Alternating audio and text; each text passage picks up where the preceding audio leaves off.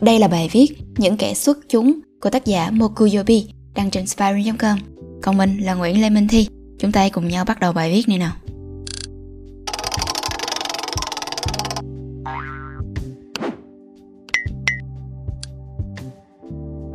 Những kẻ xuất chúng thật ra là chẳng hề xuất chúng. Chúng ta thường ca ngợi những triệu phú tự thân, những người đi lên từ hai bàn tay trắng nhưng đã tạo ra được những thành tựu rất đáng ngưỡng mộ. Nhưng có thật sự rằng những người này là hoàn toàn tự thân hay không? Hay là họ đã thừa hưởng được những lợi thế ẩn giấu nào đó mà những kẻ khác không có được? Sau khi nghiên cứu lý do thành công của những tên tuổi lừng lẫy trên thế giới, Malcolm đã rút ra kết luận rằng thật ra những kẻ xuất chúng đó luôn thừa hưởng những lợi thế ẩn giấu và những may mắn phi thường khiến cho họ trở nên đặc biệt và xuất sắc hơn kẻ khác. Những yếu tố thông thường như chỉ số IQ, sự quyết tâm, năng khiếu bẩm sinh chỉ giải thích được một nửa cho sự thành công, còn một nửa còn lại nằm ở những lợi thế tưởng chừng như không liên quan nhưng lại ảnh hưởng rất mạnh mẽ như gia đình, năm sinh, tháng sinh, trường học, hoàn cảnh sống hay số giờ làm việc. Những yếu tố đó đã được nghiên cứu rất kỹ trong quyển Những kẻ xuất chúng của Malcolm Gladwell. Sau khi đọc quyển sách này, có ba ý chính mà mình rút ra được. một Hiệu ứng Matthew Hiệu ứng Matthew được định nghĩa như phàm những kẻ đã có thì được cho thêm và sẽ có dư thừa. Còn ai đã không có thì ngay cả những cái đang có cũng sẽ bị lấy đi. Sau khi xem danh sách thành viên của đội tuyển tài năng khúc côn cầu Canada, người ta kinh ngạc phát hiện ra rằng có đến 17 trên 25 tuyển thủ kiệt xuất này sinh vào đầu năm, tức là sinh vào từ tháng 1 tới tháng 4. Và đây không phải là việc ngẫu nhiên mà nó lặp đi lặp lại hàng năm và áp dụng cả với những môn thể thao khác như bóng chày và bóng đá. Tại sao lại có thể kỳ lạ như vậy? Chẳng lẽ những tuyển thủ sinh tháng khác lại không có ai là tài năng hay sao? Điều này đã được lý giải như sau. Trong kỳ thi tuyển sinh đầu vào môn khúc cung cầu ở Canada cho những em bé 10 tuổi, họ đã gộp chung tất cả những em bé sinh từ 1 tháng 1 đến 31 tháng 12 trong cùng năm để thi đấu với nhau. Và rất dễ dàng để nhận ra rằng những em sinh đầu tháng có những lợi thế đặc biệt với thể lực như chiều cao, cân nặng cũng như tốc độ nhận thức ở độ tuổi này chỉ cần cách biệt vài tháng thôi là đã có sự khác biệt rất nhiều về thể chất và óc phán đoán suy nghĩ. Vì thế, ngay từ lần tuyển đầu tiên, những em bé sinh đầu tháng này đã có những lợi thế vượt trội hơn những em bé sinh cuối năm.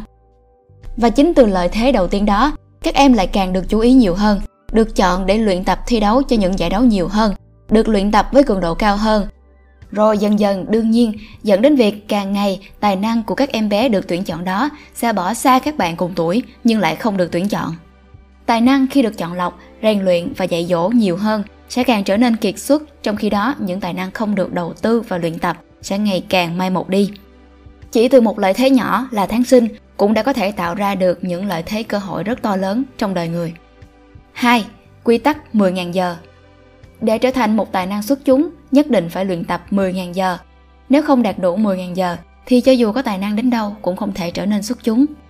Chúng ta ca ngợi Bill Gates với những thành tựu của ông và những gì ông tạo cho thế giới này. Nhưng có ai biết được rằng trước khi thành lập Microsoft, Gates đã có hơn 10.000 giờ tập luyện lập trình. Với sự giúp đỡ của gia đình và nhà trường, Bill Gates đã có thời gian và cơ hội để luyện tập suốt 5 năm, từ lớp 8 đến hết cuối trung học. Ông say sưa với máy tính đến 8 tiếng một ngày, 7 ngày một tuần. Thậm chí khi bị cấm sử dụng máy tính do sự cố bảo mật, ông đã đi bộ đến trường đại học Washington cách nhà vài dặm để được sử dụng máy tính từ 3 giờ đến 6 giờ sáng. Và sau này, khi sự bùng nổ của công nghệ thông tin diễn ra, cũng là lúc ông rời bỏ Harvard để tạo dựng Microsoft cho riêng mình, thì lúc đó ông đã nắm trong tay hơn 10.000 giờ luyện tập. Bill Gates nói rằng đây là một cơ may của ông và ông ước tính rằng cả thế giới lúc đó chỉ có khoảng 50 người có được cơ may lớn như vậy. Tài năng được luyện tập cần mẫn chăm chỉ và chỉ cần chờ có cơ hội đến thì tài năng đó sẽ được bung lụa. Điều thứ ba, chỉ số IQ chỉ là điều kiện cần. Chúng ta thường đánh giá quá cao chỉ số thông minh IQ mà quên mất rằng những yếu tố khác cũng cực kỳ quan trọng. Chris Lagan có thể nói là một trong số những người thông minh nhất trên thế giới với chỉ số IQ lên đến 190 Đến cả Einstein cũng chỉ có mức IQ 160 mà thôi. Ấy vậy, nhưng trái với những gì chúng ta nghĩ, rằng những người có chỉ số IQ ngất ngưỡng như thế này thường sẽ có những thành tựu trong cuộc sống, thì người đàn ông này lại không phải là một người thành công và càng không phải là một người xuất chúng. Anh chỉ là một người chủ trang trại nuôi ngựa vùng nông thôn và tính đến nay cũng chẳng gây ra bất cứ ảnh hưởng đáng kể nào cho thế giới với trí thông minh của mình, ngoài việc phô diễn tài năng của mình trong cuộc chơi. Trong khi đó, ngược lại, Robert Oppenheimer, một nhà vật lý học nổi tiếng người Mỹ, một người cũng chỉ có số IQ đỉnh cao như Chris, nhưng ông lại có rất nhiều ảnh hưởng khủng khiếp với thế giới. Ông là người góp phần phát minh ra bom nguyên tử cho Mỹ trong Thế chiến thứ hai và đạt được nhiều thành tựu rực rỡ. Tại sao lại như vậy? Tại sao hai người cùng chỉ số thông minh IQ mà cuộc đời hoàn toàn khác nhau như thế? Chris sinh ra trong một gia đình nghèo khổ cơ cực. Bố anh là một kẻ bạo lực và anh không được nhận sự dạy dỗ nghiêm túc từ gia đình.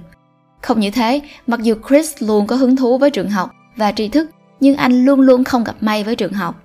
Đó là khi mẹ anh quên ký học bổng bóng cho anh, nhà trường không tạo điều kiện cho anh được chuyển lớp, hay khi anh không thể giao tiếp với thầy giáo dạy môn xác suất thống kê, một môn học mà anh rất yêu thích. Mặc dù trí thông minh phân tích, chỉ số IQ của Chris rất cao, ngược lại trí thông minh thực tiễn, Practical Intelligence, PI của anh lại rất thấp. Trí thông minh thực tiễn PI được định nghĩa như biết nói điều gì và nói với ai, nói khi nào và nói như thế nào để đạt được hiệu quả tối đa. Và do khả năng giao tiếp hạn chế của mình, Chris luôn phải tự thân vận động hầu hết mọi thứ mà không có sự giúp đỡ của bất cứ ai bên cạnh. Anh là một thiên tài cô đơn và khi thiếu đi sự giúp đỡ của những người khác thì một thiên tài cũng khó có thể làm nên điều gì lớn lao. Ngược lại với Chris, Oppenheimer sinh ra trong một gia đình vô cùng giàu có. Gia đình còn biết cách áp dụng phương pháp dạy con có tính toán, concerted cultivation, để giáo dục con cái về kinh doanh, thuyết trình, giao tiếp và vì thế ông được thừa hưởng mọi thế mạnh từ gia đình mình. Không chỉ có trí thông minh IQ cao mà chỉ số PI của ông cũng ngất ngưỡng. Chính điều đó đã tạo nên thành công vang dội cho ông, tạo nên một huyền thoại Oppenheimer với nhiều ảnh hưởng trên thế giới. Vận may, sự kiên trì bền bỉ, không mệt mỏi và những tinh hoa kế thừa từ gia đình, truyền thống là những thế mạnh ẩn giấu giúp cho những kẻ xuất chúng tạo thành công vang dội. Chứ không phải ai cũng là triệu phú tự thân đâu. Hy vọng là các bạn sẽ thích video lần này. Đừng quên like, share và subscribe ủng hộ chúng mình. Và nếu các bạn thích những nội dung như trên thì hãy đăng nhập vào spiron.com để tìm đọc thêm. Mình là Nguyễn Lê Minh Thi. Xin chào và hẹn gặp lại.